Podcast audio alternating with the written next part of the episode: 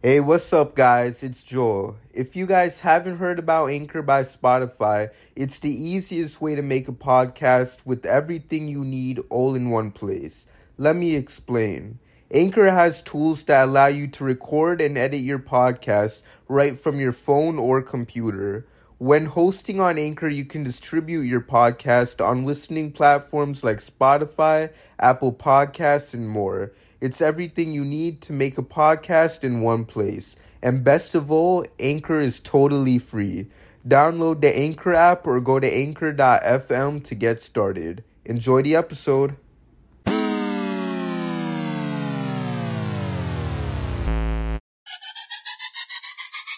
Welcome everyone to a brand new episode of the Heat vs. the World podcast. As always, I'm your host, Joel Jacob. You can follow me on Twitter at JoelKJacob underscore. And with me always, I got some guests. First, I got Jake Wild. Say what's up to the people, Jake.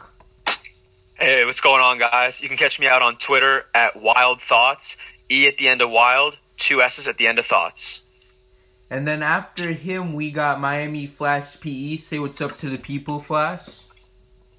What's up, everybody? Follow me on Twitter at Miami Clutch PE. Follow me and follow you right back. And then following him, we got our female correspondent, Miss Angelina Martel. Say what's up to the people, Angelina. What's going on, Heat vs. the World? It's Angelina Martel. You can follow me at Twitter at Angie Martel with two E's for all your latest Miami Heat updates. And then following her, we have a very special guest. He's been with the Miami Heat since day one. You can catch him on Sun Sports with his signature Kaboom. Say hello to the Heat vs. the World audience, Mr. Eric Reid. Hello there. Good to be with you guys.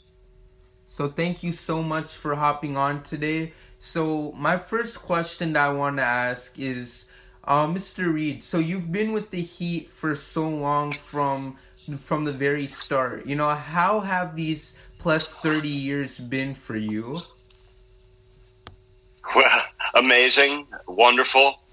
Um, you know, it's gone by so fast, um, and it's been an extraordinary privilege um, that I've been able to enjoy Heat basketball.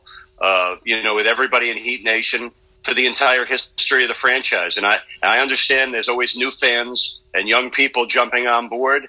And I also understand that there are people that have been watching as long as the Heat have been playing. Um, and, and we're all one group and we're all enjoying Heat basketball together over these many years. So, you know, it's, it, you know, you got to be incredibly fortunate to get one of these jobs. Think about it. There's only 30 NBA teams. So there's 30 other guys in the country that have the same job as, as I have. So you, you take it seriously, you, you prepare and you're ready for every game. And for me, I feel like the, the essence of my job is just keep preparing and getting ready for the next game. And in a season like this, we're right now we're in the middle of five games in seven nights. That's the challenge. Come prepared, come with energy, and come ready to uh, you know enjoy each game one at a time. And that's not hard to do, especially when you're when you're following a team like the Heat in, in a season as competitive and as close as the one we're in. Mm-hmm. And then Jake, I know you have a question.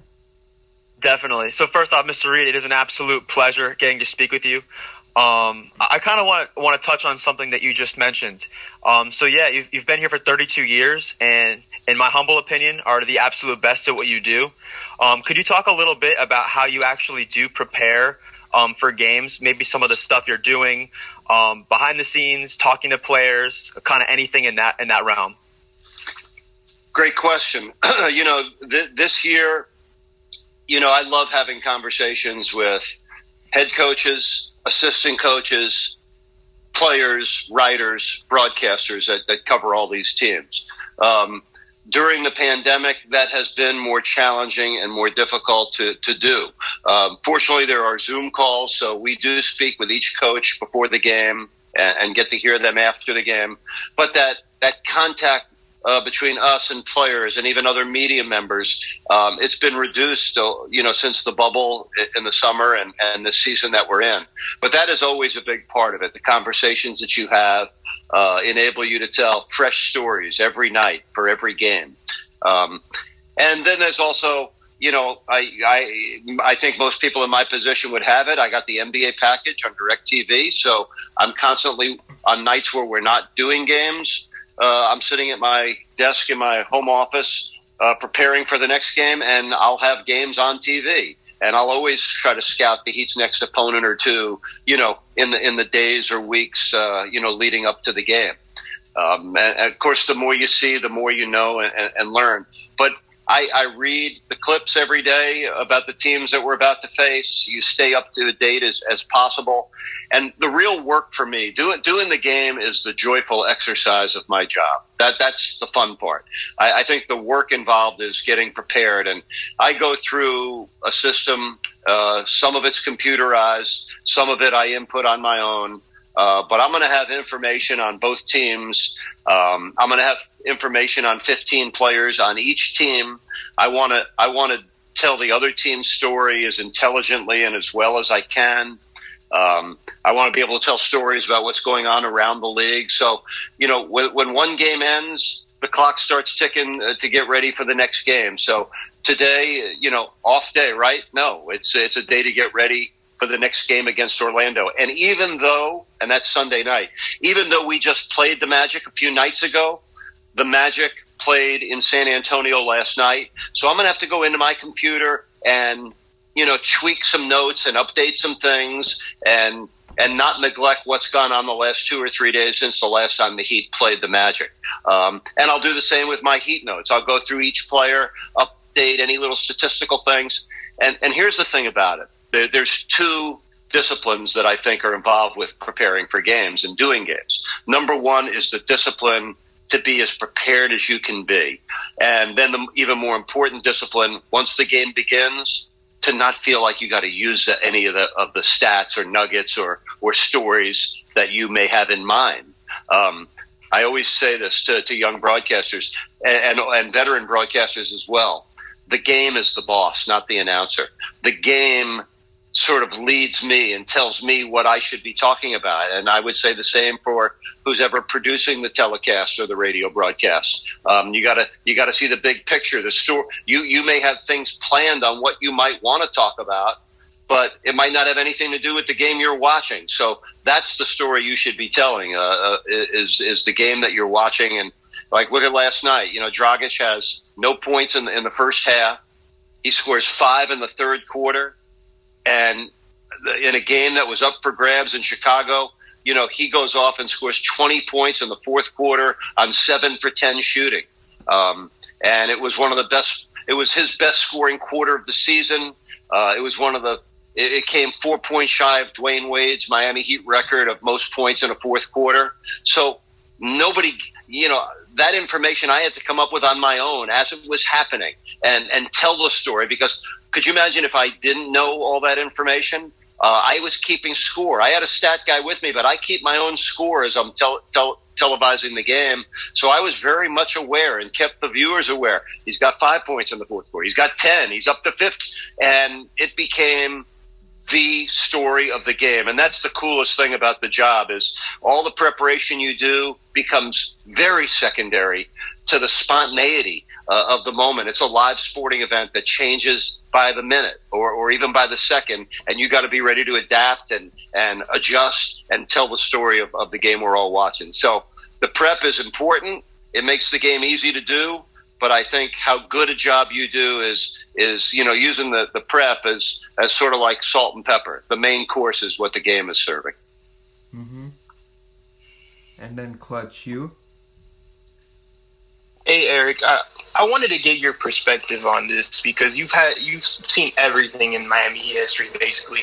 When the Heat had their inaugural season and then after that they followed in some down years, but then in the mid '90s comes in Pat Riley. What type of immediate impact did he have on the Heat franchise then and going forward?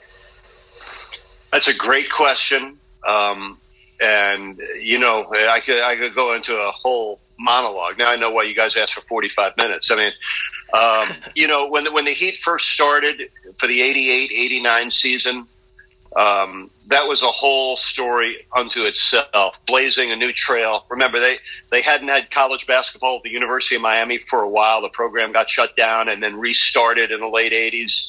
Um, and the only pro basketball they had down here was the ABA's Miami Floridians, and they played at you know a bunch of different places, including the Miami Beach Convention Center. I remember as a little kid coming down here on vacation, my dad took me to a to a Miami Floridians Carolina Cougars game. I'll never forget it, and uh, it was at the Miami Beach Convention Center. But there wasn't much of a history or a footprint for basketball in this market, and you know it became a really fun happening in downtown Miami. We didn't win very much, but the, the stories and the memories from those first three years with 15, 18, and 24 wins in those first three seasons. Uh, the very first season, an 0 17 start. And, um, you know, my good friend Ron Rothstein, who was the Heat's first head coach and now does a great job as a TV analyst with, with Jax on all the shows. Um, you know, he was our first head coach and I'll never forget, you know, how we felt for him. He had to endure 17 losses before that first win in LA against the Clippers. I, I said a great weight ended and an even greater weight was lifted from from the coach and, and those players on that first team. But you know, after the these young players that we'd been grooming, we traded a lot of them away, and we sort of were looking for what the identity would be, and that's when Mickey Arison, you know, stepped in um, and took over management control of the team, and it happened in the middle of a season, and uh, they made a coaching change. That's when uh, Alvin Gentry stepped in for Kevin Loughery. and that's right when Mickey took over. It was during the All Star break, and he his first person he hired was Dave Wohl, who was a, an original assistant coach with the Heat. Uh, went on, did one year broadcasting with me, and then was a longtime assistant former head coach in the league as well. He was the GM for the for the rest of that season, and it by the by the time the next season came around, the Heat had hired Pat Riley, who was doing an amazing job as the head coach of the New York Knicks. Um, and, and he came in as the president and head coach of the Miami Heat. I will never forget the press conference, guys. Um, it was on one of the Carnival cruise ships, the Imagination, and you didn't have to use much of your imagination to, to envision what was to come.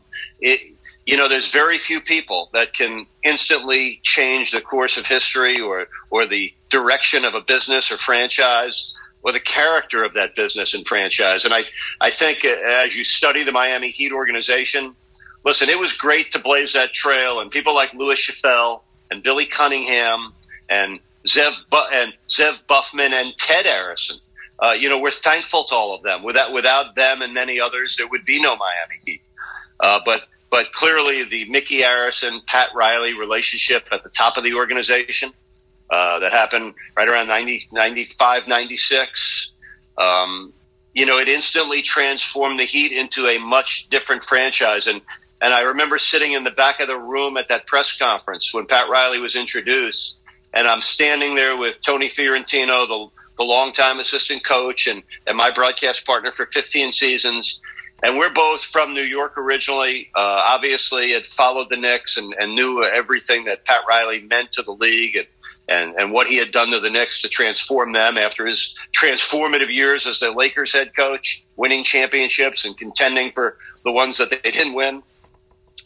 But just a, a feeling of disbelief, like, is this really happening? I mean, the Miami Heat landed Pat Riley, and he, you know, in that first speech, he, you know, one of the great signs of any leader is you know, to be a visionary, to see things before the rest of us do. And he had already had that image in his mind about a, a championship parade down Biscayne Boulevard. And it took years for it to happen. Um, the, that actual parade and the first of three championships. But from the moment he got here, he changed the culture. He changed the expectation. He changed what it meant to be a part of the Heat organization. It wasn't just about being in the league. It was trying to win the, the league and, and, and win championships. And, you know, there were a lot of heartbreaks in, in the late nineties, you know, in those, those playoff series with the Knicks. Uh, we met, met them four straight years. It became, you know, you know, during that time from 97 through 2000, the fiercest rivalry, the most watched games in the NBA were the Miami Heat and the New York Knicks. And we had four straight playoff series with them. And we won the first one in seven games. That was the Charlie Ward, PJ Brown incident, game five. Uh, it went seven. Miami won. The Heat lost the next three years in a, in a, a, um, a deciding game and each year lost that deciding game at home. So our history, like everybody's history, uh, you know, in, in a pro sport is littered with heartache and heartbreak before the ultimate breakthrough. But, you know, just the, just the leadership atop. It's, it's not, you know, success seldom happens even in a flash by accident. And when it's as consistent as the success has been for Miami, it's clearly not a coincidence or an accident. Um, it's because there's great leadership right at the top of the organization, an owner that, that makes it a first class place to work and, and compete, and a president and, and, and sort of a guiding force in Pat Riley that knows what it takes to win, puts people in the right positions, um, great eye for talent. You know, Miami's been so good at discovering talent, and then you got to do more than that. You got to find the Duncan Robinsons of the world and the Kendrick Nunns, uh, these undrafted players that sort of slip through the cracks. But you can't treat them like they're finished products, no matter who you get. Even if it's a, a you know Bam Adebayo, Precious Achiuwa, they come in one way when they leave Miami. They, they, they leave another way, more complete, going to get everything they have out of their skills. And that's not just one person, that's a whole organization of people. But it starts right at the top. So the tone at the top really clearly set and established by the Arison family and by Pat Riley. And now the continuity of having Erik Spoelstra as your head coach, you know, now in his 13th season. You know, when Pat Riley, again, the, the clairvoyance and the vision to see things before the rest of us see things. Now everybody knows that Erik Spoelstra is one of the absolute best basketball coaches in the NBA. Uh, nobody knew it back then, but Pat Riley had a feeling about it and and and put him in place and and gave him two years to get ready before he handed him a team with LeBron James, Dwyane Wade, and Chris Bosh. And the next thing you know, you're in four straight finals and win back to back championships. And Spo never got the kind of credit he deserved back then. But I think taking last year's Heat team uh, through the bubble into the finals. Uh, nobody expected the Heat would would beat Milwaukee, uh, let alone beat Milwaukee and Boston to get to the finals.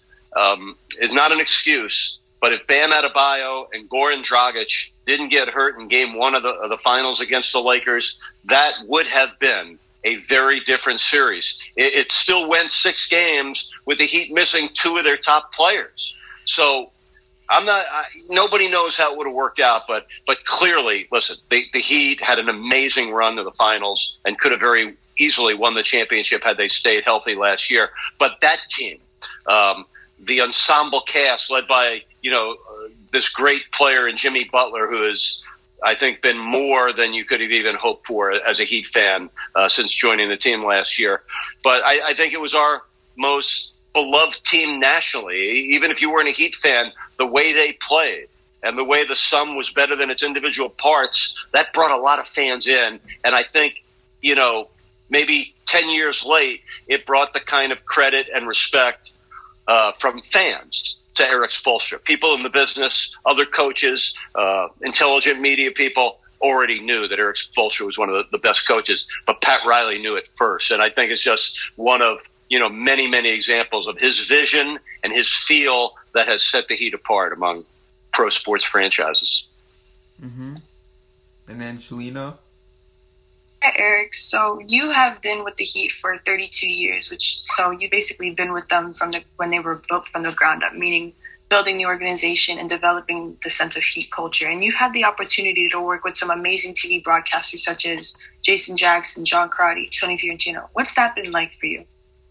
It's been an amazing journey. Um, you know, there's been so many people that have had such a big influence and had shared so much in the experience. You know, too many to mention, but you know, uh, this is my third year doing the games with John Crotty, who you know uh, had an 11 year playing career in the league.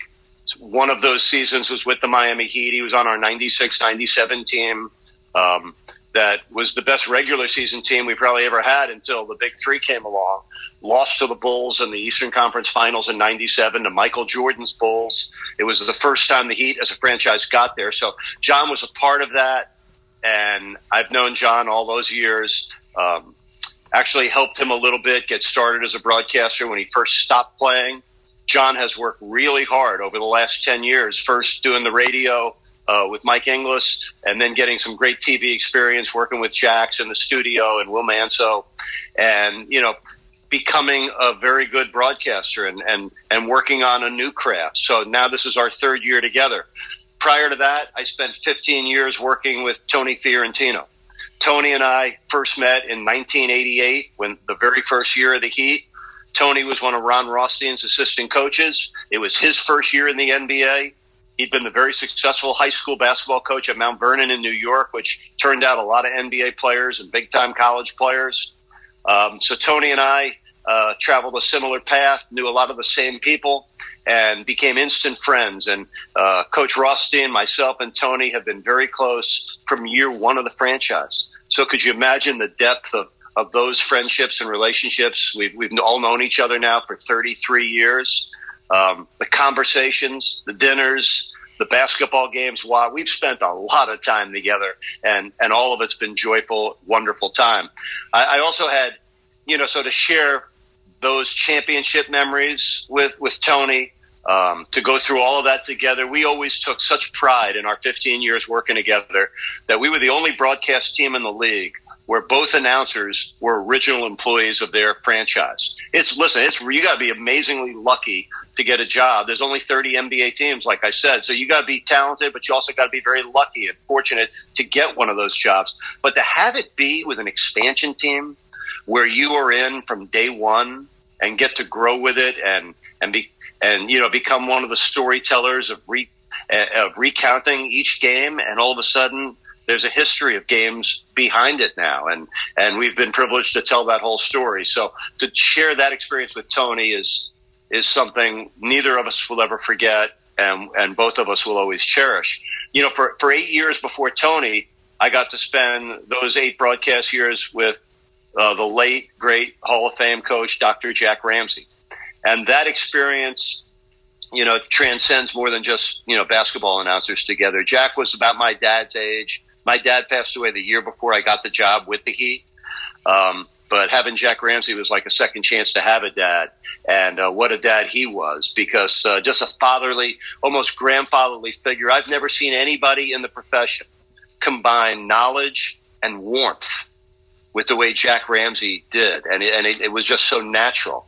And, and those eight years, oh, we did over 500 games together, uh, from the Kevin Loughery era of coaching uh, we bridged Pat Riley's, you know, entrance to the scene in Miami, and Jack and I got to do those games together. So before and and at the beginning of the Pat Riley era, it was it was Reid and Ramsay getting to do those games. Uh, you know, yeah, I could still hear Jack, you know, shouting out Voshon Lenard's name and Tim Hardaway, this away, that away, Hardaway.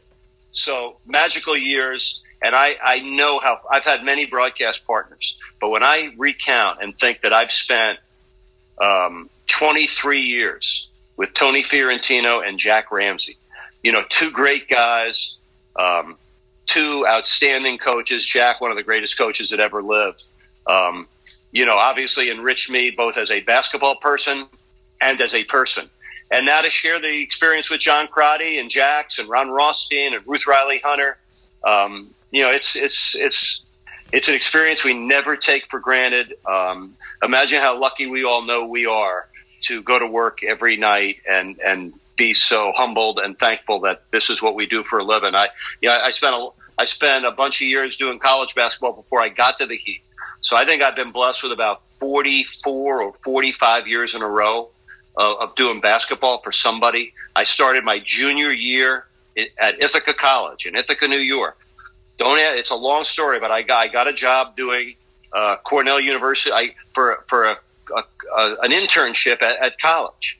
My internship for Radio Workshop was doing color for the Cornell University basketball games at home, and lo and behold, for the for two games that season, the play-by-play guy who was the news director couldn't make the games, so I drive up on my own to Syracuse, New York, to do Cornell at Syracuse, and did another game that year, Cornell at Niagara did those games on the radio, play by play. And by the next year, as a senior at Ithaca College, I'm traveling with the Cornell basketball team, doing their road games by myself and, the, and their home games. And that turned into my first full time job. Uh, so since like 1977, 78, I've been doing basketball for somebody, either Cornell, Providence College, the Big East, um, and and then the last 33 years for the Miami Heat. So it's what I know best. I, I hope it's what I do best, other than being a father and a husband, which is clearly very important to me. Um, but yeah, what a what an incredible way to earn your living and and to pass the last 40 years of your life and enjoying one basketball season after another. And guess what, guys? I had a whole basketball life before that as a young kid growing up in New York with a dad who was crazy about uh, the NFL and about the NBA and about both sports in particular. And I just grew up with, with football and basketball in my heart and, and pursued my dreams to somehow find a way to stay involved in, in those games that, that I grew up loving. And that's always my advice to my own three children and to any young people that I speak to is try to match your passion with your profession. Um, it's easier said than done, but if you can do it, um, it's it's like having a first down in life all the time. Of you know when you really enjoy and take pride in what you do. Mm-hmm. That's awesome. And then, um, Coach, I have a really good question to ask, and it's about one of your most iconic um catchphrases ever. Um, how did you come up with the catchphrase "kaboom"? Is there a second part to that question? Um, no. Uh... okay, you sounded a little unsure as you approach that. Uh, that's a that's a great question. I'm going to tell you the honest story. Um, you know, during the years that I worked with Jack Ramsay, we took a lot of cabs uh, to to a lot of games together. Okay, and this and Jack. One of the things I loved about the endearing nature of Jack Ramsay was just the, how wonderful a person he was. So there wasn't a, a cab ride where he didn't converse with the cab driver and find out a lot, a little bit about whoever it was that was driving us to that game. And on this given night, um, we had a cab driver and um, Jack asked him if he was a sports fan. He said yes. He said, and and when I got involved in the conversation, it was right at this point when the cab driver tells Dr. Jack, "I love listening to the Bulls games on radio while I'm in my car." And I asked him, "What do you love about it?" He goes, "Well, I love the announcer on the radio. The, the announcer was Neil Funk, who was the longtime radio and TV announcer in the NBA, and he had done both with the Chicago Bulls up until a year ago. Um, and what he loved about Neil Funk was that he said "kaboom." I go, really? When, when does he say kaboom? He goes, oh, on three point shots, on big shots. So I turned in the back seat to Jack Ramsay. And I said, Jack, isn't that amazing what this guy, and this was after the cab ride ended. I said, Jack, isn't that amazing what this guy loved was that the guys, that Neil Funk says kaboom on three point shots. I said, all the information and all the, the stories we tell, um, you know, this is what resonates with this particular listener. I said, I'm going to throw in a kaboom tonight. And for that Heat Bulls game, you know, I think Dan Majerle was making a lot of three point shots back in those days for the Heat. I sprinkled in a few kabooms that night, and I have been kabooming along with Heat three point shooters ever since. I admitted my theft to Neil Funk himself. I told Neil, I said, I, I, I stole your kaboom and I've been using it. And now it's amusing to me. Uh, you know, I, I've taken it to whatever level I've taken it to. And now other announcers around the league are, are, are, using it. And Kevin Harlan has occasionally used it on TNT. And, and Heat fans get all crazy, like, Eric, he stole your line. I was like, yeah, don't worry about it. I, I stole it too. It's a, it's a collaborative enterprise. You hear a good idea, you try to use it. Uh, what I try not to do is overuse it. Uh, you know, there's too many threes now to kaboom on every one of them. There's just too many threes per game. I don't want to wear people out with it. But, uh, you, you know, it's spontaneous. I don't pre-plan out what or when I'm going to say things, but I, I think people like the, the consistency of certain things, and I guess kaboom is is part of uh, the vocabulary we call basketball with. But it is kind of funny how to each viewer or listener, um, it's it's always interesting. You know, it's a very subjective thing, is how fans feel about their announcers. Um, everybody's entitled to their opinion, and and most everybody has one. So, um, but yeah, you just try to s- sprinkle in entertainment and information, and enjoy the game with the partner that you're working with, and and and do your best do your best work every single time you can. Mm-hmm. And then Jake. Yeah, so um, so we talked a little bit about it earlier, um, but just kind of the, the impact Jimmy is having on this team um, brought a whole new life to the to you know to what we're doing. Um, obviously, with the way he plays and his intensity on both sides of the ball, and obviously as a leader in the locker room, uh, it reminds me a lot of Alonzo Mourning. Um, I grew up, and you know he was my you know he was my favorite player growing up, and I, I kind of wanted to to speak to you about um, the uh, you know having been in fir- the, the first row, watching all their games. How do you feel about the comparison between Jimmy and Zo as kind of like the arbiter of Heat culture and, and what that's meant to the team? I think that's a really valid point. I haven't heard that used very much. Um, you know, both rank really high on the leadership scale. Um, um, both very competitive players. Uh, both to both of those guys, the game was personal and meant a lot, and winning meant everything. Um, wasn't it wasn't about compiling stats for either of those guys. The only stat they either one cared about is wins. And I, you know, I've said this a lot on the air recently. J- you know, Jimmy is everything Heat fans could have hoped for and more, and more, much more. Um, you know, uh, until you're with a player and watch him every night, that's when you really learn about a player. And I think for Jimmy and for the Heat, the timing was perfect because you know we we tried to tell the story a little bit last night. Jimmy's first six years with the Bulls, how modest those first three seasons were, and then the explosion to being a 20 point per game guy. And by the time he left Chicago, he was a 24 point a game scorer. And since Chicago, uh, there was the stint in Minnesota, uh, the one year in Philadelphia. And when he came to Miami, there were just as many rooters and fans of him as there were detractors and naysayers about him. But uh, Jimmy is a is a mature player. I think he's also a mature man. Um, he's all grown up in every way, and his game's all grown up too, and it's it's complete. Um, I, I've been comparing him a lot to, to football. You know, I said he, he's built like a linebacker, but he plays like a quarterback he's the equivalent of having a running game in football because you know some nights the three point shots are not going and even on the nights they are his his penetration to the basket creates a lot of those threes and he's also diversifying the Heat's offensive portfolio by you know scoring a lot in the paint.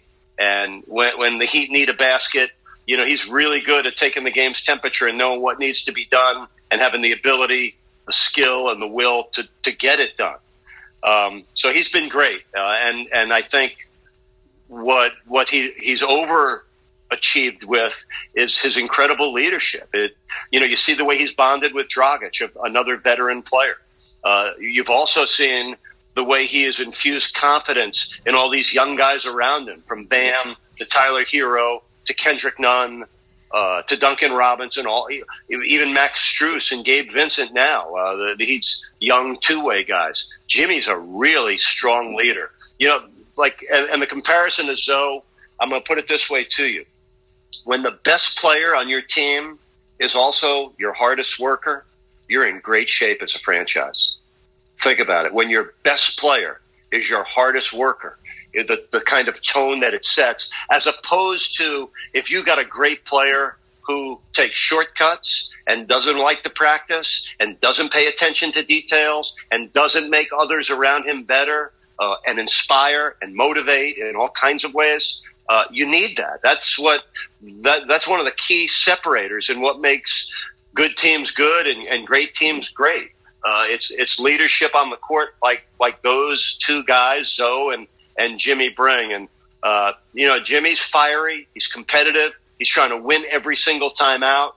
Um, he's uh, notoriously early at practice and he puts the work in. And it's a game where he's derived all this success. Uh, by outworking people and outwilling people. I'll be honest with you, it's been a real pleasure to watch it. Uh, you know, when I think back to the Heat's two wins in last year's finals, the triple doubles he had, you know, with with 40 plus points. I mean, they he exhausted and depleted every himself. And, and left us with the memories of two of the great finals performances uh, any of us have ever seen. And and now he's trying to do the same thing with this year's team. And you know, I wouldn't underestimate what the Heat will be able to, to do and, and accomplish come playoff time again this year. And, and really, I think we're seeing now more than ever, Jimmy is the guy. Uh, he's he's the best, most important player that the franchise has right now. No offense to Bam, who is a young, rising superstar, but right now, um, you know, Jimmy is, is the leader. And I always say this on our, our telecast for Miami. You just play that game. Follow your leader. He's going to take you to the right place. Mm-hmm. Then, um, Flash, you? Right. So going just going off this uh, Jake's question about Jimmy Butler, you said he's the most important player of this team, the best player on this team. He's the MVP of the Heat. Do you think there's a case to be made for him to be in the MVP conversation for the league? Well, I would say not right now at, at 20 and 18, but you know, let, let's let's talk about that at the end of the season when we see where the Heat wind up and, and what kind of finish it is. Uh, you know, Bam and Jimmy, neither they they they're both All Star players. Neither was on the All Star team this year. Um, that's more reflective of the lack of success we had uh, winning games in the first half of the season, and a lot of that was because of Jimmy's availability. You know, uh, we're we're six games under 500 without him, and we're eight games over with him. So uh, you know, you play at that kind of pace, you're going to be a top three or four team in the East, and it's a different conversation that you're having. But Jimmy doesn't care about that. Jimmy just wants to get back to the playoffs and get back to the finals and win it. That's all Jimmy cares about. And then Angelina. Yes. So, um, this is going a little bit like off like the players, but it's still relevant to the conversation. So, going back to you being one of the most like popular play-by-play announcers in the league. Have you always wanted to do that? Like, has that always been your dream job, or have, did you have something else in mind?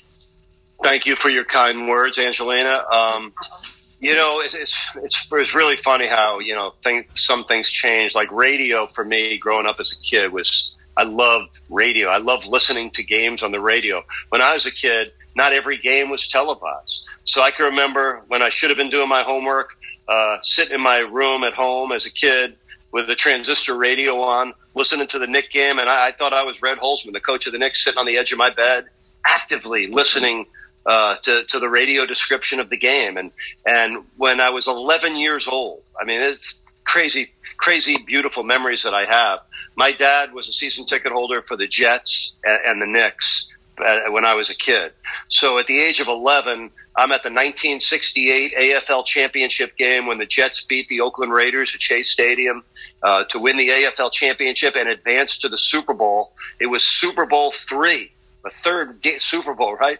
And uh, my dad looked down at me at the game and said, uh, something about going to the Super Bowl. I said, could you bring me back a program? He goes, I'm taking you with me. And we came down as a family, and my dad and I were in the Orange Bowl in Miami, January 12th, 1969. Uh, we were there to witness the Jets beating the Colts um, in, in one of the most important games ever played in the National Football League. It was the game that created the merger between the AFL and the NFL. But for me, it's this incredible childhood memory. Uh, the Jets haven't been back to a Super Bowl since then. Neither have I, by the way. Later that same year, I sat at game seven, about 10 rows behind the basket at Madison Square Garden with my same dad, and we watched the Knicks win their first championship.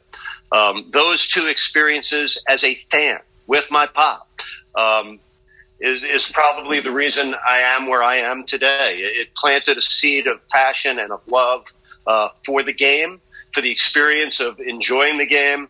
And I just found either, you know, I, I wasn't a very good player. My career didn't get past high school. Um, but it, it made me figure out early on in life, like, how do I stay involved with, with these two sports that I really love, football and basketball? And uh, the way I ultimately chose was as a radio broadcaster.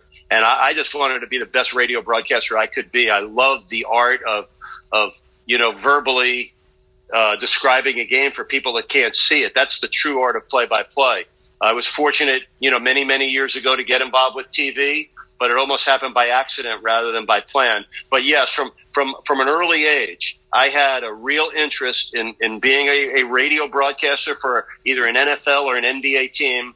So I am living my childhood dream. And all these years later, I, I, I feel so fortunate that I enjoy my work as much as I do because it's time consuming. It's not for everybody. Um, you you got to be you got to be sometimes too tunnel vision than you, than is really healthy to be to to do as many games and be ready for them and travel and and spend as much time in the job. But so I always say it it takes a lot from you, and it, it truly gives a lot back to you. And and my family over all these years has enjoyed so many of these games with me, and and and the and both the championship experience uh, experiences that we've shared and all the experiences. You go through it mostly, most personally, with your own family, and uh, certainly it makes it easier for me to have the great wife and the three beautiful kids that I have who support me and what I do. And, and guess what? I, I support them in, in everything they can do. And, and that's part of being successful in life. It's not just being, you know, passionate and good at your job or hopefully great at your job. is being passionate and great at, at really your most important job. And that's being, you know, the, the father and husband and person that, that you really aspire to be. So we're all trying to be the best versions of ourselves. That's the goal. And, um, you know, that, that is my goal every day. Be, be the best father, husband, person, and heat broadcaster that I can be. It's awesome. Good for you, man. Awesome. Mr. Reid, do you have time for, for another question? Yeah, let's, let's try to wrap it up soon, but I have time for uh, one or two more questions. Okay, I actually had one. Um, so this is obviously a crazy year, um, including the second half of the last NBA season, um, dealing with the coronavirus. Um, and I've actually heard you on another pod speaking about how you know you had to transition to announcing games off of a 12-inch TV monitor. Um, so could you could you talk a little bit about how this year, you know, you you tran- the transition from doing games live in person to now having to not be able to travel with the team on away games and having you know a different view for home games? It's been a an unusual experience. I, I, think it's unforgettable what we're all going through as broadcasters around the league. Um, none of us will probably ever forget this this time. I I think none of us would rather do it this way, but I think all of us are in the same boat of appreciating uh, that the league is still playing games and that we're still able to do our jobs. And and guess what? The the fan at home watching or listening, they don't care uh, whether where I'm where I'm at or if my seat is at courtside or if I'm high above courtside like we are now at the American Airlines Arena. They're just tuning in to watch the game. So we're not trying to fool anybody. Obviously, when we came on camera last night, you could see we were at the American Airlines Arena and, and the game was being played in Chicago.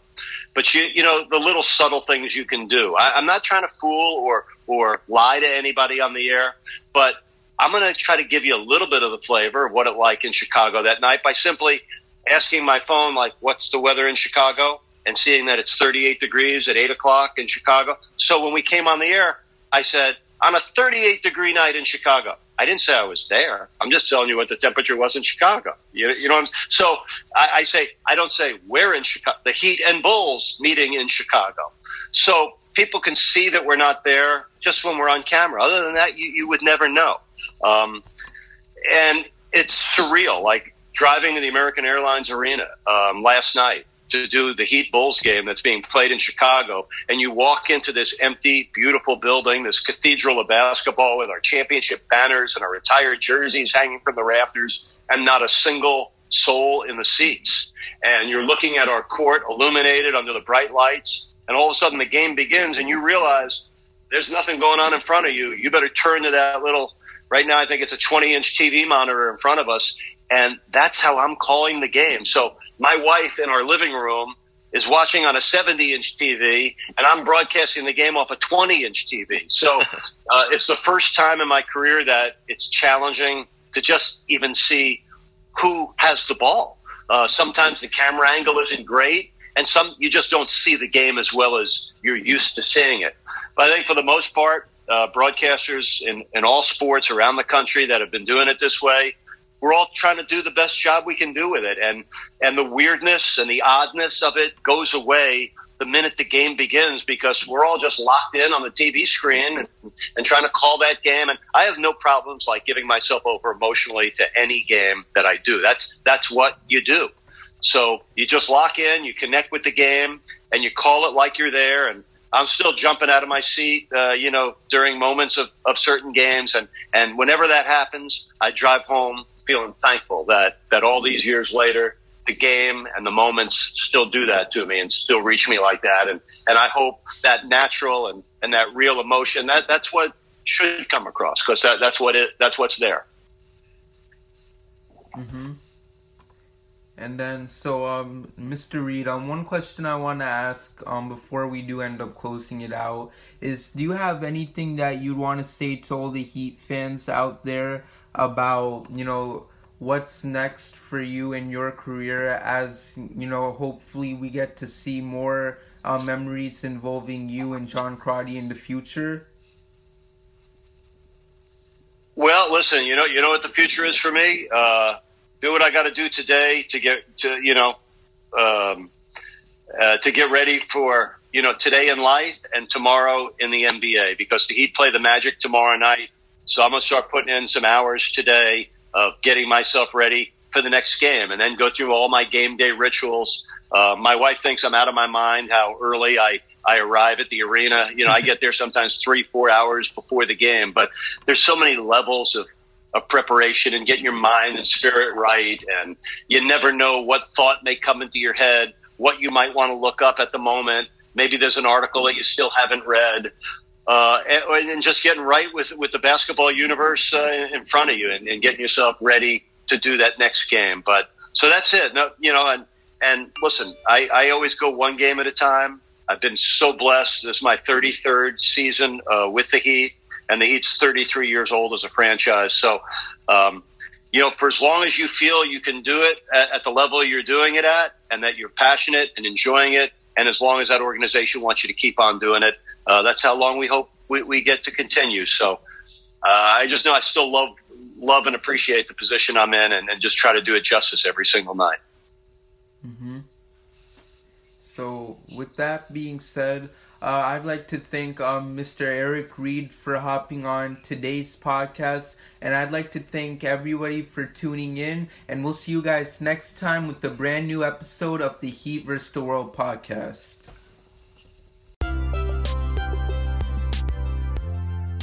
Thank you for listening to the Heat vs. the World podcast.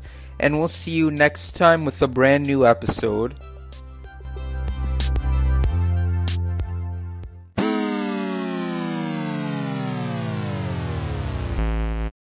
Hey everyone, and welcome to another episode of the Heat vs. the World podcast. As always, I'm your host, Joel Jacob, and you can follow me on Twitter at JoelKJacob underscore. And with me always, I got some guests. First, we got Miami Flash PE. Say what's up to the people, Flash. What's up, everybody? Miami Clutch PE on Twitter. Follow me, follow you right back. And then following him, we got from Five Reasons and well known on Reddit as an author, Mr. Brian Young. Say what's up to the people, Brian. What's up? Uh, follow me at Brian is the King. Uh, yeah, for horror stories and sometimes basketball talk. And then right after him, we got Mr. Jimmy Bucket. Say what's up to the people, Jimmy. People, Jimmy. What's going on, Heat Nation? It's Jimmy Buckets here. You can follow me on Twitter Jimmy Buckets with four Z's at the end. And then right after that, we got our female correspondent, Miss Angelina Martel. Say what's up to the people, Angelina. What's going on, you versus the world? It's Angelina Martel. You can follow me on Twitter at Angie Martel with two E's for the latest Miami Heat updates. And as always, we got a very good episode for you guys. So last night, while the game did have a few scares here and there, Miami pulled away with another win, and we're at 21 and 18. So to be three games over 500 is amazing. How are you guys feeling right now? We'll start with you, Flash. I feel great. I mean, last time we were on here and able to talk about the games and stuff, we we sucked. We don't anymore. So that's always a good thing. We played good last night.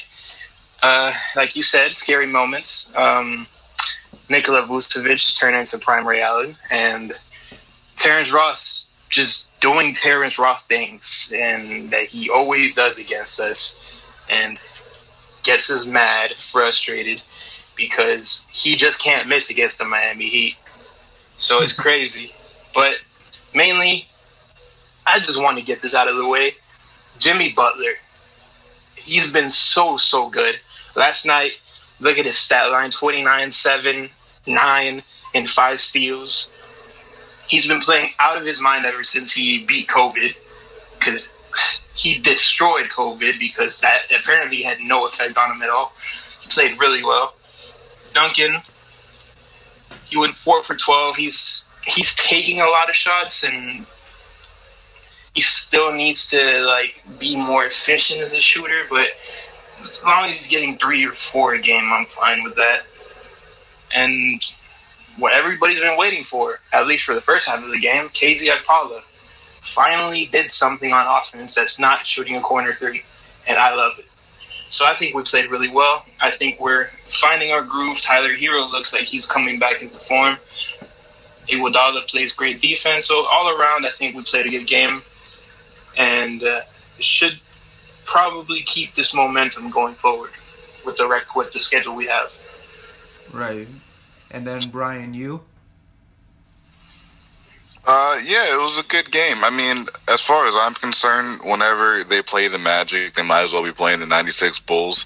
So, anytime, anytime we beat them, it's a good win.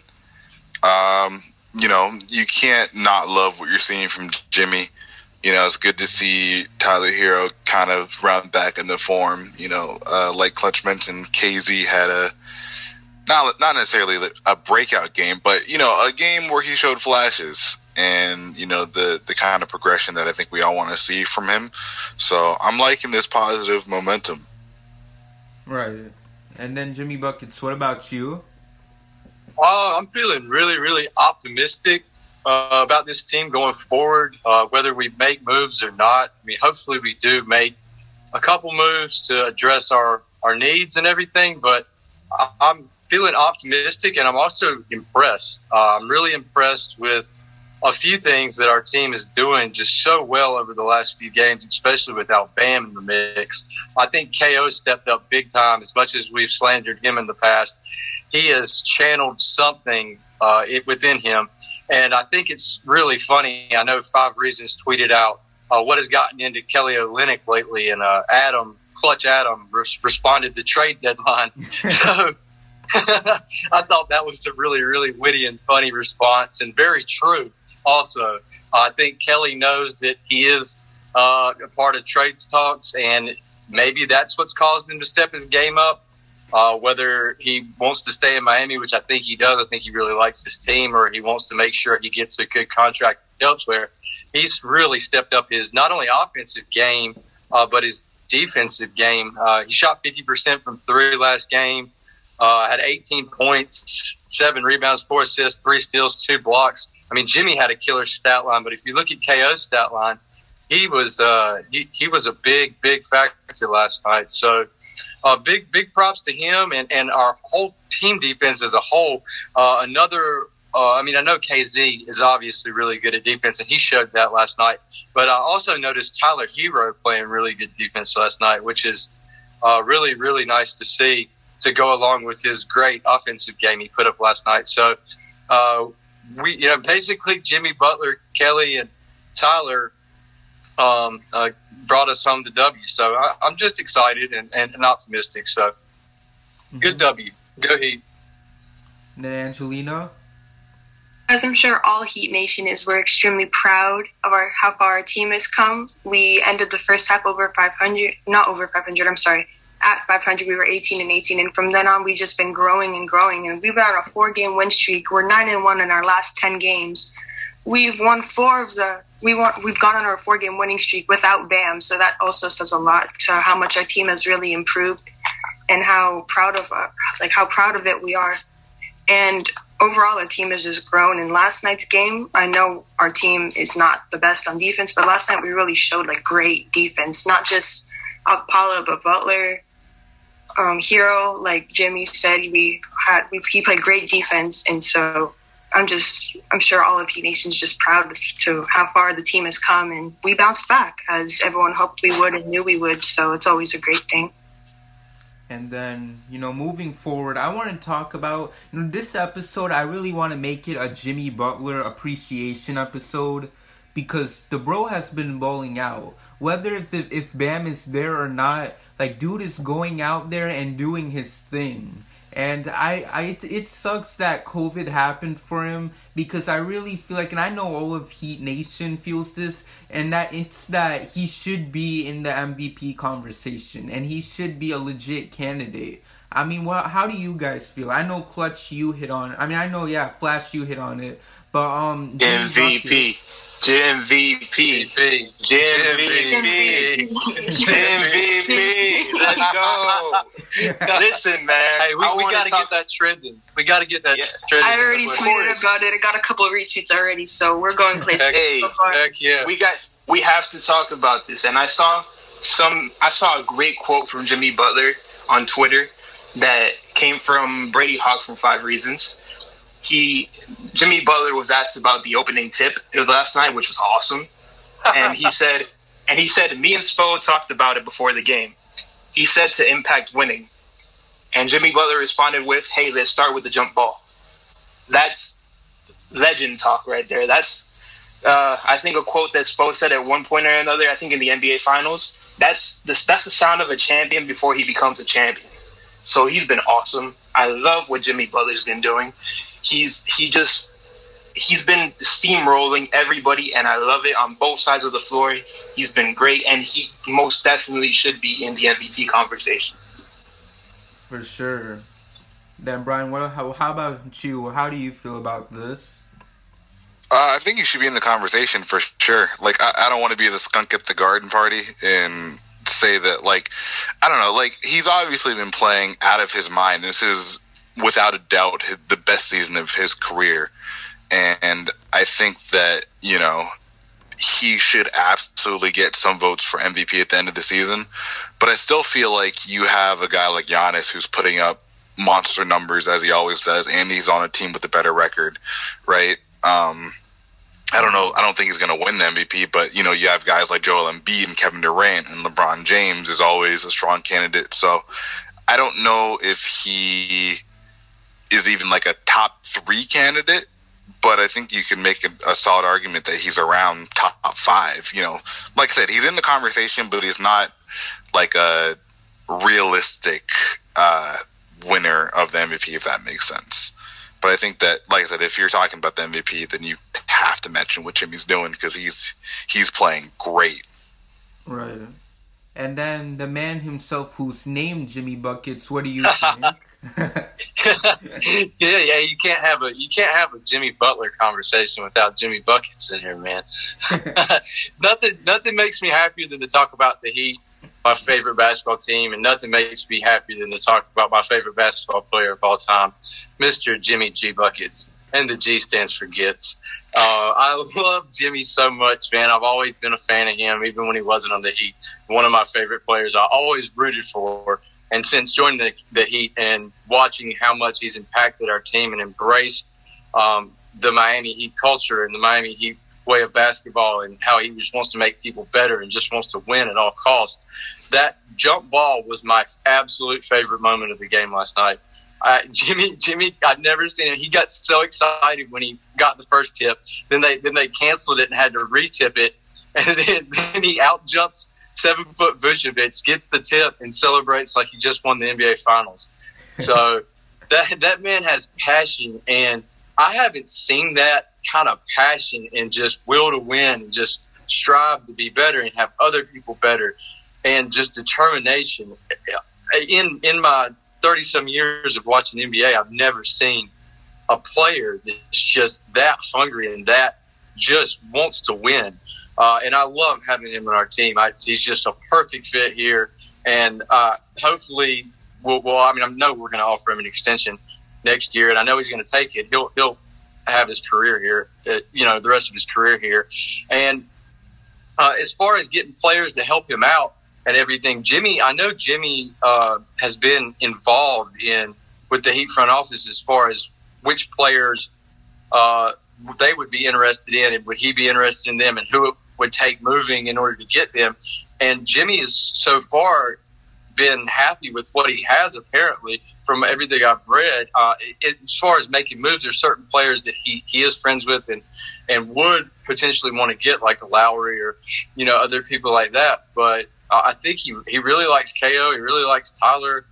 He, he likes this team. So making him happy, I think he's really happy. Um, but I, you know, as far as making a move, I would like to see us put another piece around him, especially a scorer uh, a four, you know somebody just to to help help him so he doesn't have to go all out every night. Even though I know he, he can go all out and and he's still uh, got what it takes and is just I think he I know he's in the prime right now, but I think he still has a few more years of this left. So just just love Jimmy and glad he's a part of our team and organization.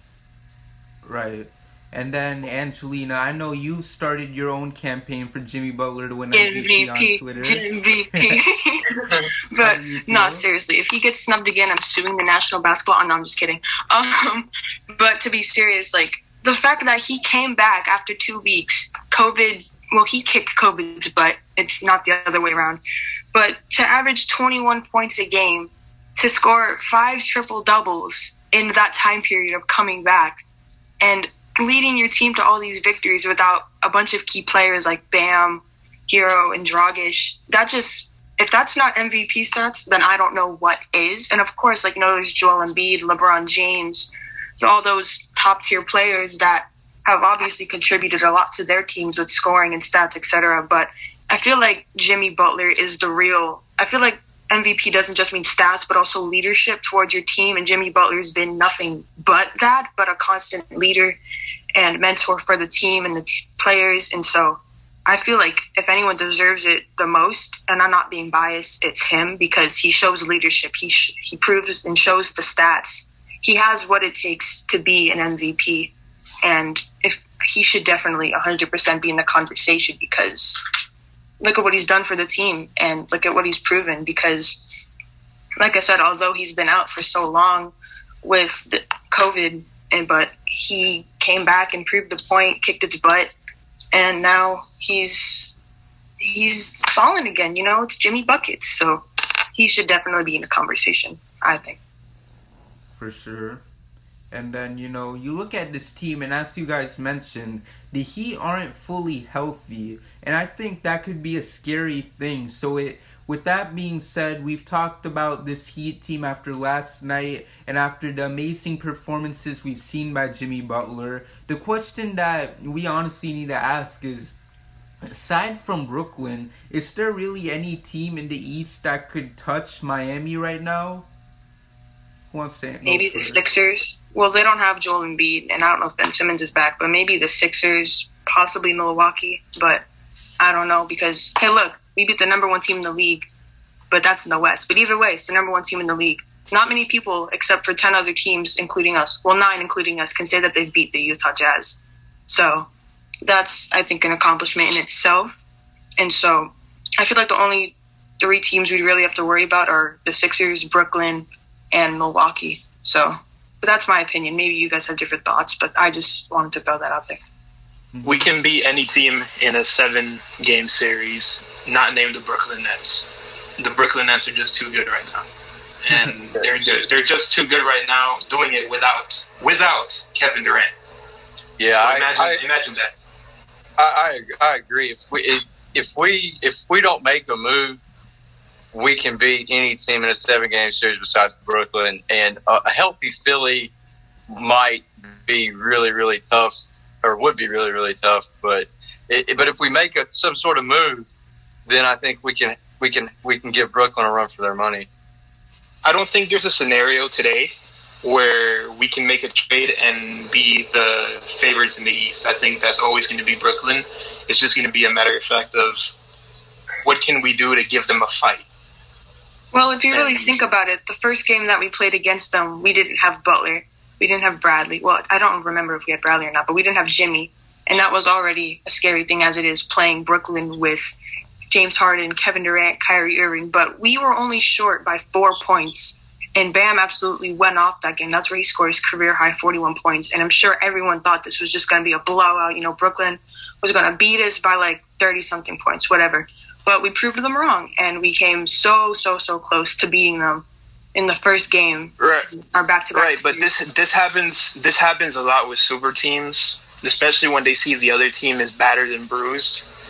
Um, they play down to their competition, so the fact that we came between between like four points of beating them doesn't really do anything for me because I'm pretty sure if they were they knew Jimmy Butler was playing, I don't know. I don't. I, I can't remember if Goran played at those games, but if they knew that he were fully healthy and they were they weren't bad at the time because the Heat were bad, they probably would have put on a way better effort than they showed.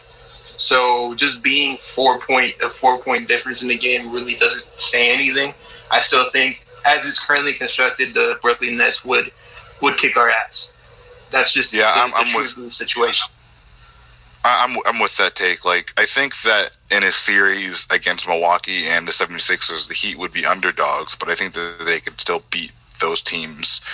Um, you know, especially if they make a move or two. Uh, but the Nets, I just man, you don't bet against Kevin Durant and James Harden and Kyrie Irving. Like I don't care that they don't have much of anything else beyond those guys.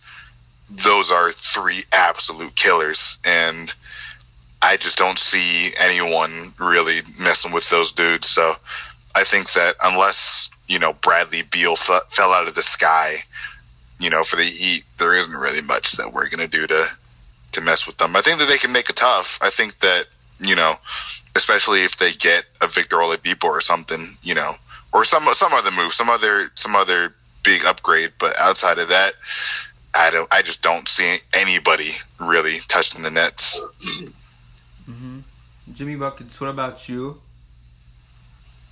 the Nets are so good. They're so freaking good. Like, and they just keep getting better. And who knows what they're going to be able to do, or if they're going to do anything, or if they'll be able to do anything uh, before free agency ends.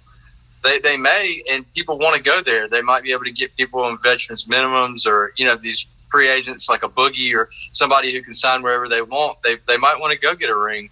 Um, because right now Brooklyn's looking like the favorite overall. I mean, those like they have a three-headed beast. I mean, that I, I don't even see any team in the West really giving them too. I mean, too crazy much of a problem. I mean, if if they play to their full potential, uh, and I think Griffin was playing possum in Detroit, so I think he's better than than people are thinking. You know, I think he has a little bit of gas left in the tank.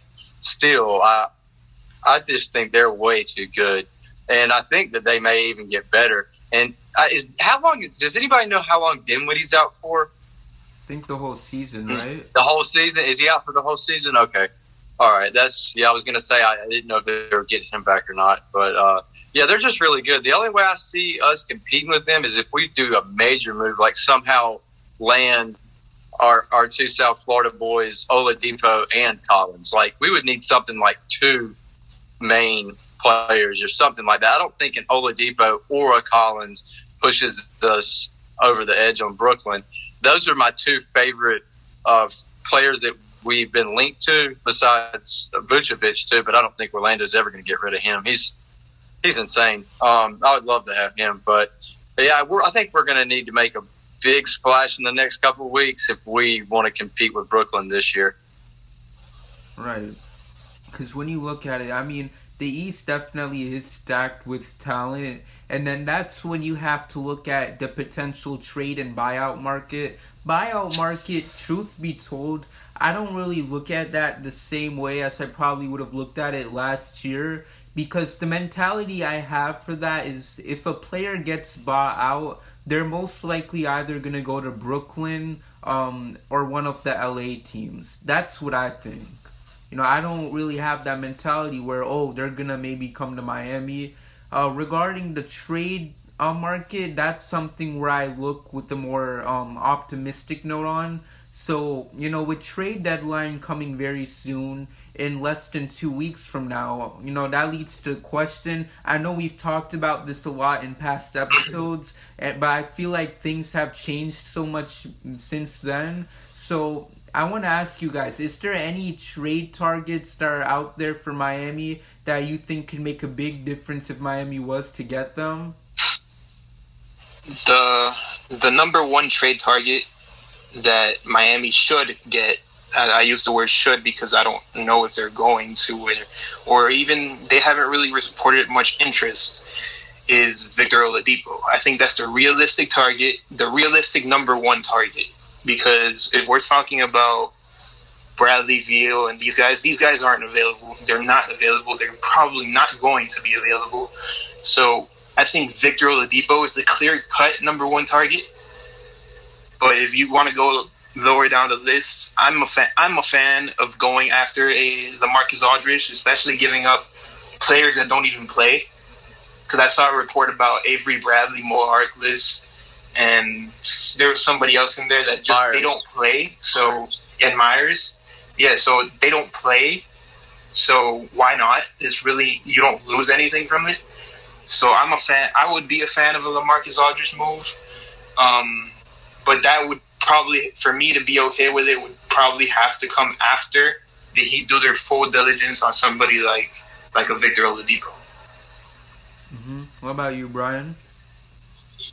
Um, there's a lot of trade targets. I mean, I think, uh, like Clint said, uh, you know, Victor Oladipo is kind of the guy that I have been focused on for a minute.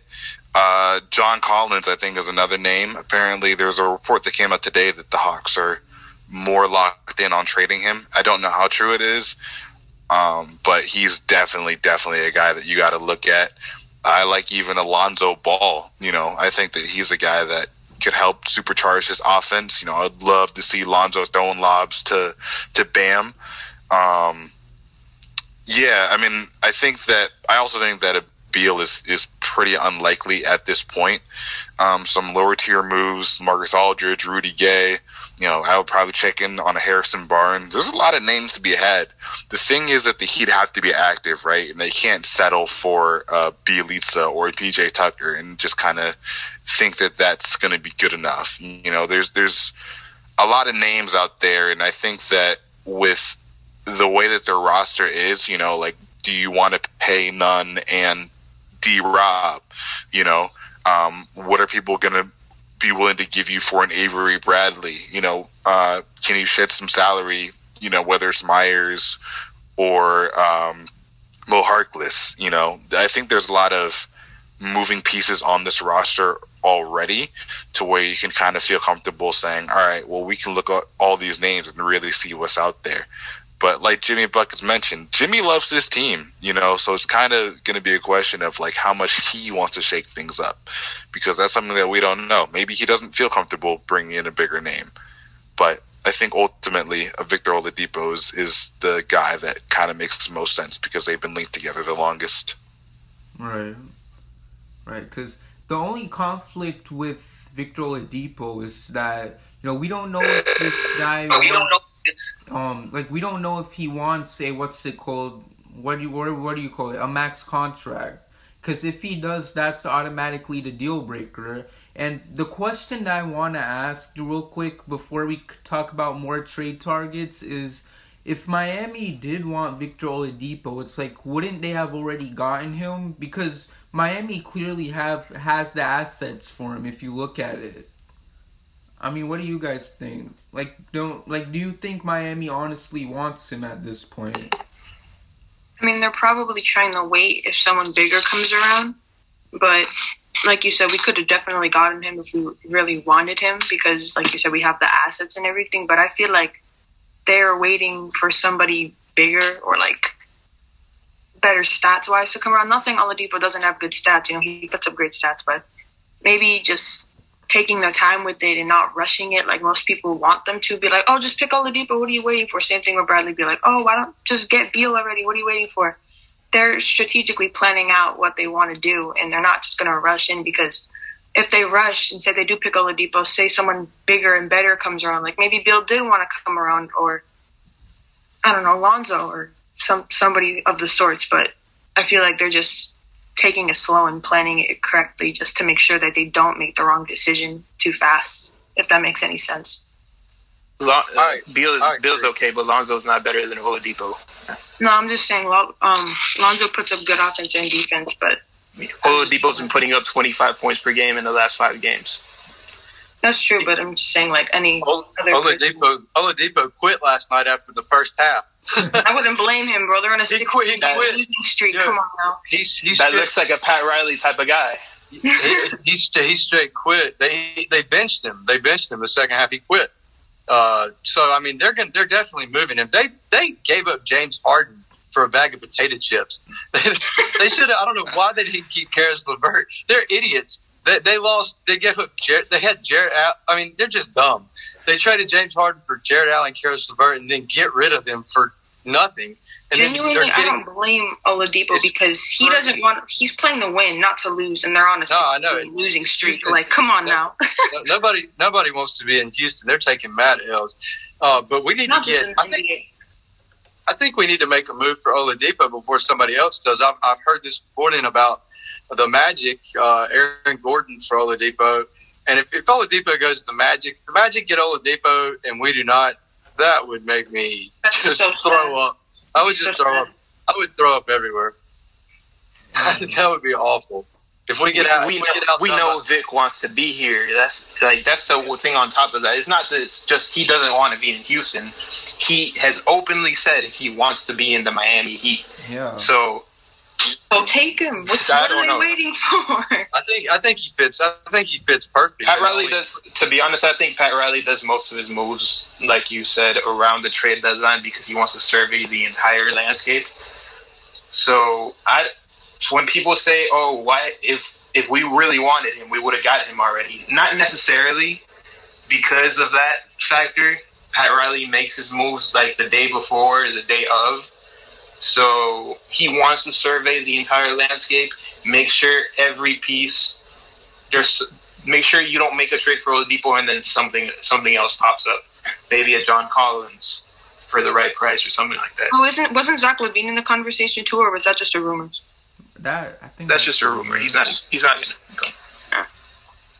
Yeah, because like I know it's hard because you keep hearing over and over again like Miami's interested in this guy, they're interested in this dude. You know, it's kind of hard to like You lose track after so many.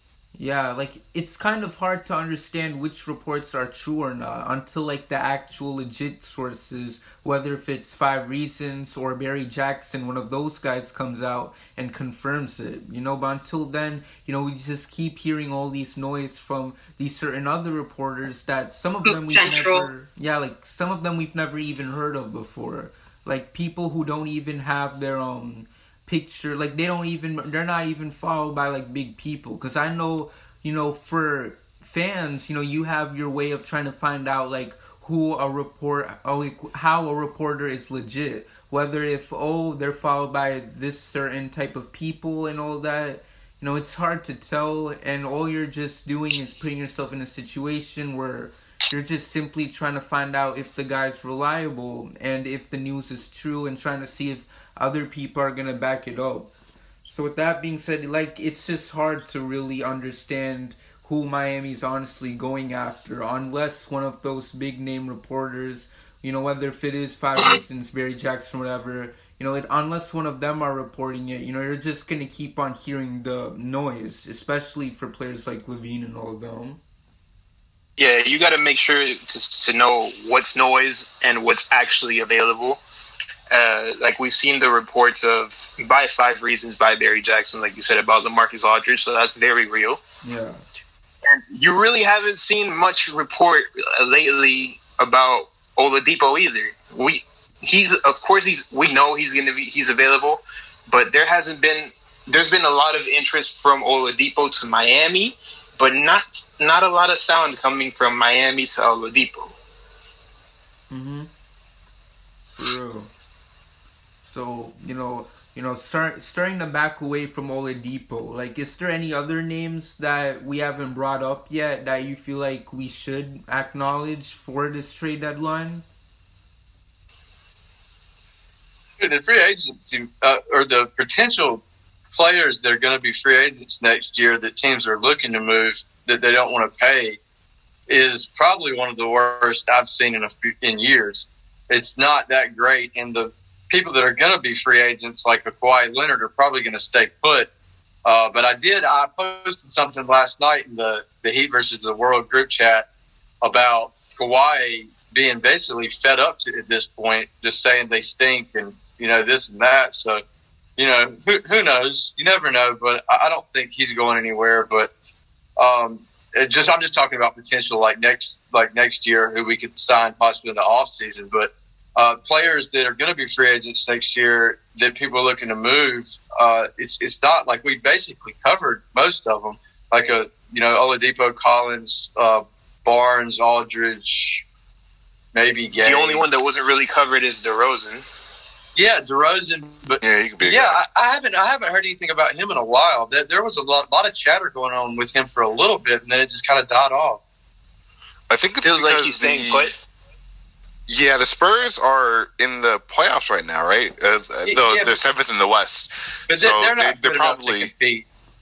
Yeah, yeah. Not, I, I, I don't think they're going to I win a championship or anything, or us in the league. Um, but I do think that maybe it's it's realistic that they're like, well, you know, if we trade Demar, then that means we're tanking. And I don't know what the pick situation is like, so maybe they just don't feel comfortable, you know, giving up on at least being in the playoffs. But Yeah. I, I don't know. I'm not familiar with their uh, their I mean. They got beat by 40 points by Philly with no what no no Embiid or no Simmons. Or that one of their main players was out. They got spanked last night. I don't know. Right, but the the Spurs think a lot like the like the Heat. They always want to compete. So Yeah. if they're in the seventh seed, like if you got to think about it, if the Heat were in their position in the West, True. and they, you don't really have a shot a shot at competing, but you're still the seventh seed, Pat Riley's not selling. He's staying put, and he's trying to. He's going to go out in a sweep if he has to, but as long as he makes the playoffs.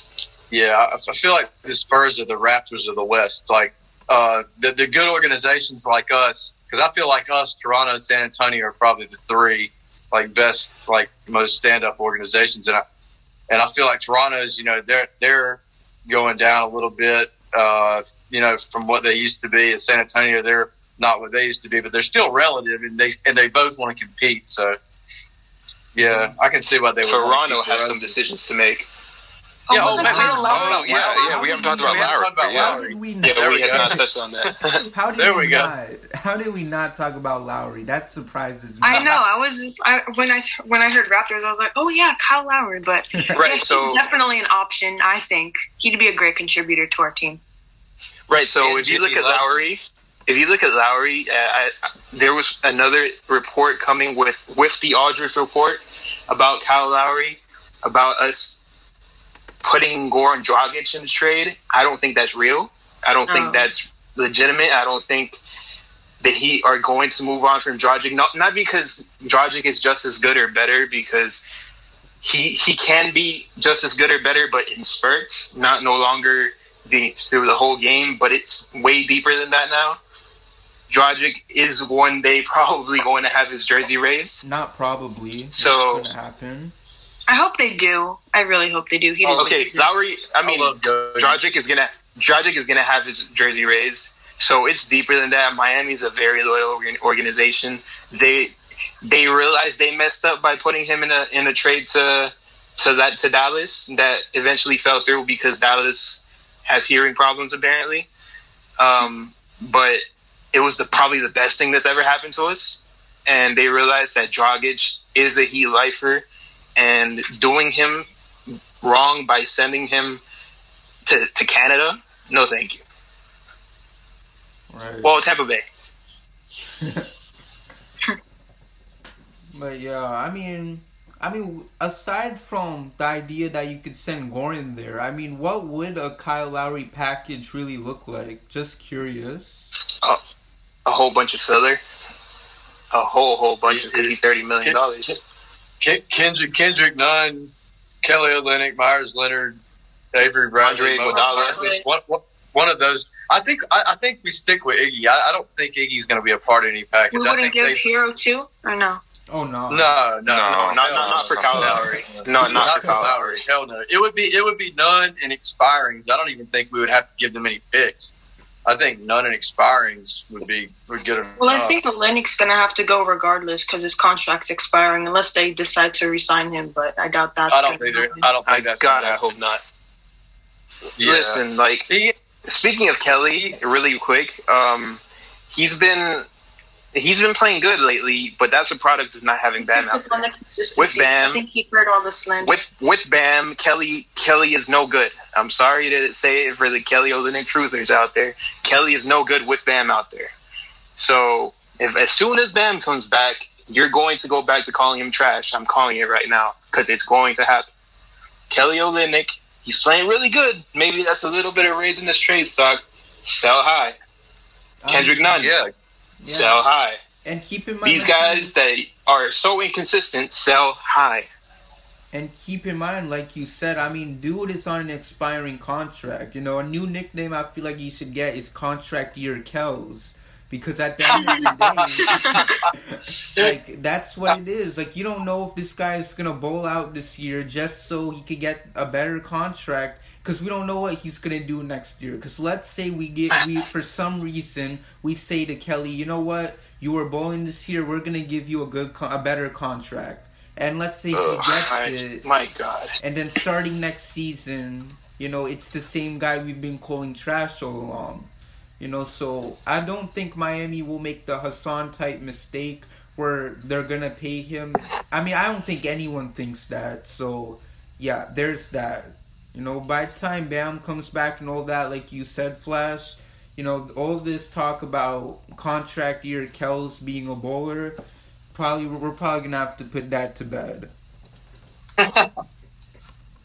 But I think that's what you sell to other teams, right? Like you tell other teams, hey, you know, he will play better in your system because he's going to be more of a focal part, uh, focal point of your offense. And you know, I think that these past few games have kind of showed that. So hopefully, hopefully, hopefully, he's raising his trade stock a little bit because you know I think that the Heat kind of know that the four is where they have to upgrade, and I think just for Kelly himself, you know, it's probably better for him, you know, in his contract situation if he can go to a different team and and kind of show what he can do. So you know, it's great. It'd be great if they could mutually work that out, but you know, he has to keep playing decently up until the trade deadline. And I mean, curious question: Where are we with Rudy Gay? Like, what's happening there?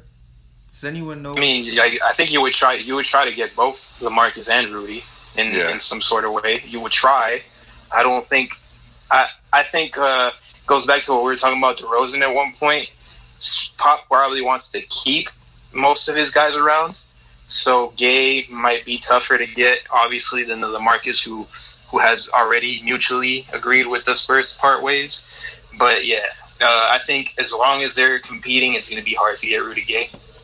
Yeah, Rudy Gay's been playing pretty well this season, so you'd have to give up something pretty valuable. Like, I, I don't think that a KZ Okpala, for example, would sway the Spurs to move Rudy Gay. It would have Um, to be a Kendrick Nunn, Deep. I think. Yeah, I mean, yeah. I don't know. If I'm the Spurs, I would probably rather have Rudy Gay than Kendrick Nunn. But, yeah, I don't know. Because they already have a lot of guards, right? Yeah, You know, they- they're they're lo- they're developing. lo- they're loaded with guards. They got Murray, White, Mills. Uh, they have a good they have a good guard rotation. yeah. Yeah, so We- I'm just I not sure can- what they would want. I also think we can pretty much agree on the fact that any trade that Miami does with San Antonio or with other teams is probably going to be a three-way team trade with the with the Oklahoma City Thunder Yeah, by un- unprotecting that pick. So more picks become available because eventually the difference might be that one first round pick. So you would you would think that Oklahoma will be involved in any trade.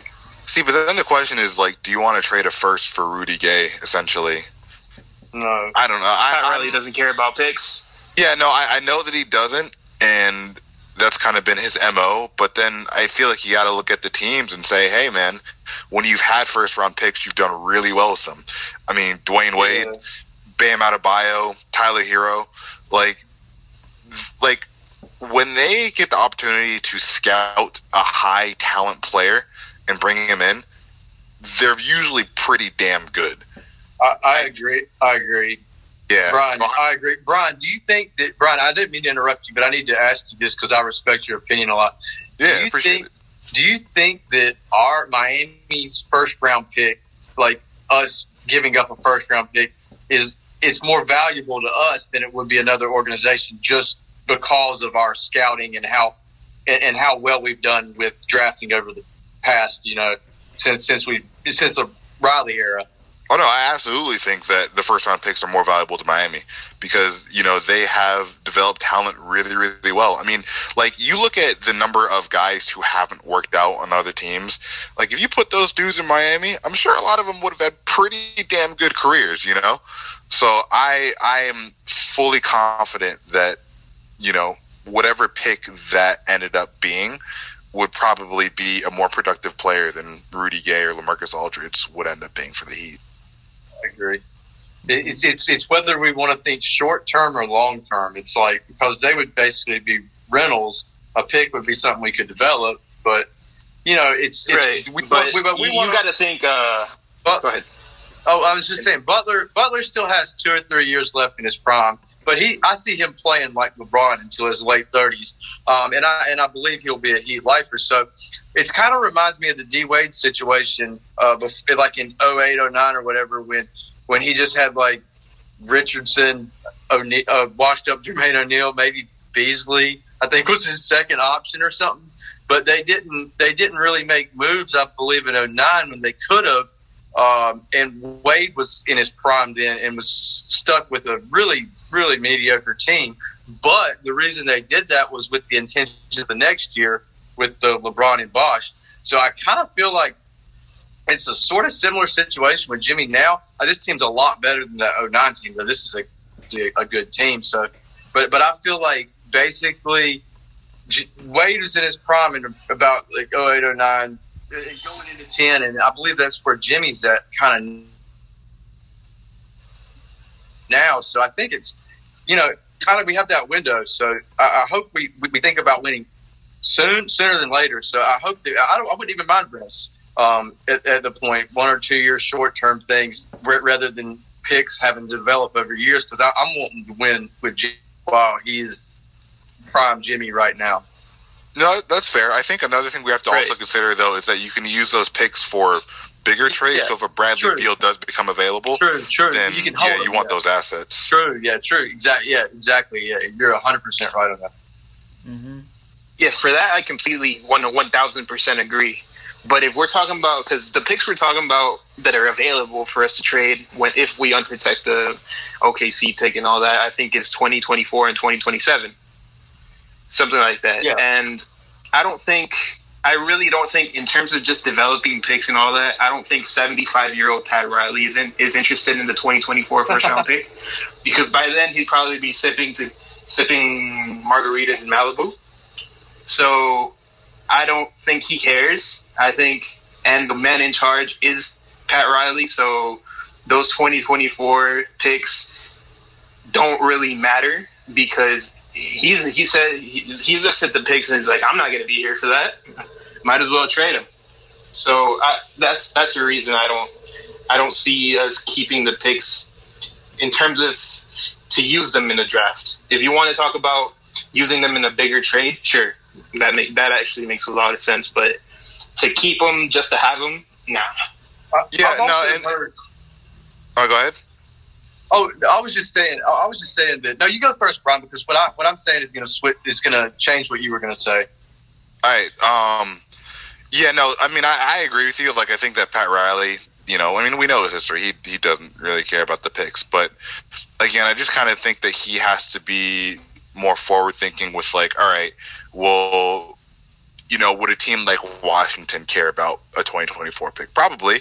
And you know, is it more? Is it more worth it for us to use a pick on a Rudy Gay, who probably isn't going to take us over the top and beat the Nets, versus you know the potential of that pick being used in a bigger trade or down the line for some other move. You know, personally, I think that the short-term gratification of having a Rudy Gay just to make it slightly more competitive with the Nets, but still ultimately lose, isn't worth what the pick could end up giving you, whether whether it's via development or trading it in a superstar move. So that's kind of where I'm at. I I typically philosophically am more like, you know, trade a pick if you know that it's going to be a big enough move to make a difference. But if moving it isn't going to really do anything for you, then it, it just seems like burning it just to burn it, which doesn't really, which I think can hurt you down the line. True, true. What what I was going to say is I've heard that Riley's been trying to make some moves, and that Mickey Arison's kind of had him handcuffed on some things, not wanting to dip into the luxury tax. And I wanted to bring that up and see if you guys have heard anything about that and have any opinions on on that whole situation. I don't I don't think that's true. I I just don't because Mickey Arison's been on record saying that if a move helps you get to the championship level, that he would pay into the tax. So I just, I really, really have a hard time believing that that's actually true. I think it's whoever says that is just looking for somebody to blame for not being able to make a trade. And obviously, nobody wants to blame Pat Riley. I mean, that's not quite true because a lot of people are calling him washed, which that's another beef I have for, for another day. But yeah, I don't, I, I don't buy it. I don't think it's true. And Yeah, that's pretty much my whole opinion on it. And by the way, like, you know, I don't think Mickey would care about luxury tax and all that because at the end of the day, the Heat is trying to win a championship.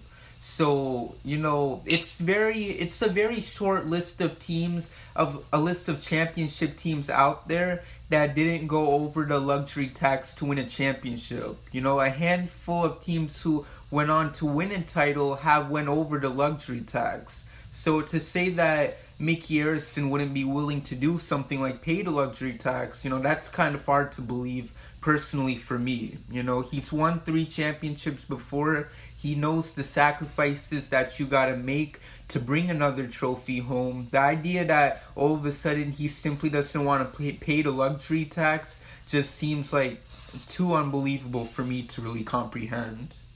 That's good. I was hoping it. I was hoping that stuff wasn't true. I was reading stuff about like the COVID and the carnival stuff, like him losing a lot of money with the cruise lines and whatnot.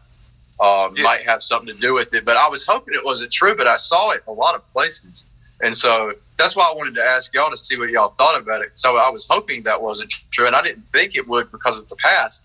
But that's at least I, I was reading a lot about that, like uh, in the last few days, and I was like, I, I didn't know who else to, to you know bounce bounce it off of besides you guys. So uh, I'm glad to hear that that's probably not true. That's a good thing. Yeah, I'm not sure. It's it's weird, right? Because I mean, Mickey is a billionaire, right? So ultimately, Yeah. like it shouldn't matter. Yeah, but you know, you know what they say about billionaires? Like you don't get to have that much money by being willy nilly with your spending, right? so true. I think I I could be remembering this wrong, but I do think that Mickey has said in the past that he wouldn't pay the luxury tax for a team that wasn't a championship caliber team. And Yeah, if he feels that whatever move Pat is going to make isn't going to bring him a championship, and you know he's paying extra money for nothing essentially, then I can see why you know as a billionaire who's shrewd with his money, he's going to be like, I'd rather not give up millions of dollars when that could go towards money that I'm losing on Carnival or money that I have to pay in lawsuits because he's dumping sewage into the ocean or whatever else billionaires do with that cash, right? Invest it or buy a new yacht or whatever. Bi- billionaire problems. Billionaire problems. Yeah, yeah, and like personally, I'm not worried about what Mickey Arison has to pay. Like billionaires, not to get too political, but you know, billionaires should be contributing more to society than they are. So I really don't, I really don't care. But I, I can see the mentality that he would have to say, I'm just not going to pay that money. It's not, it's not abnormal amongst people who make that kind of cash. Right. No.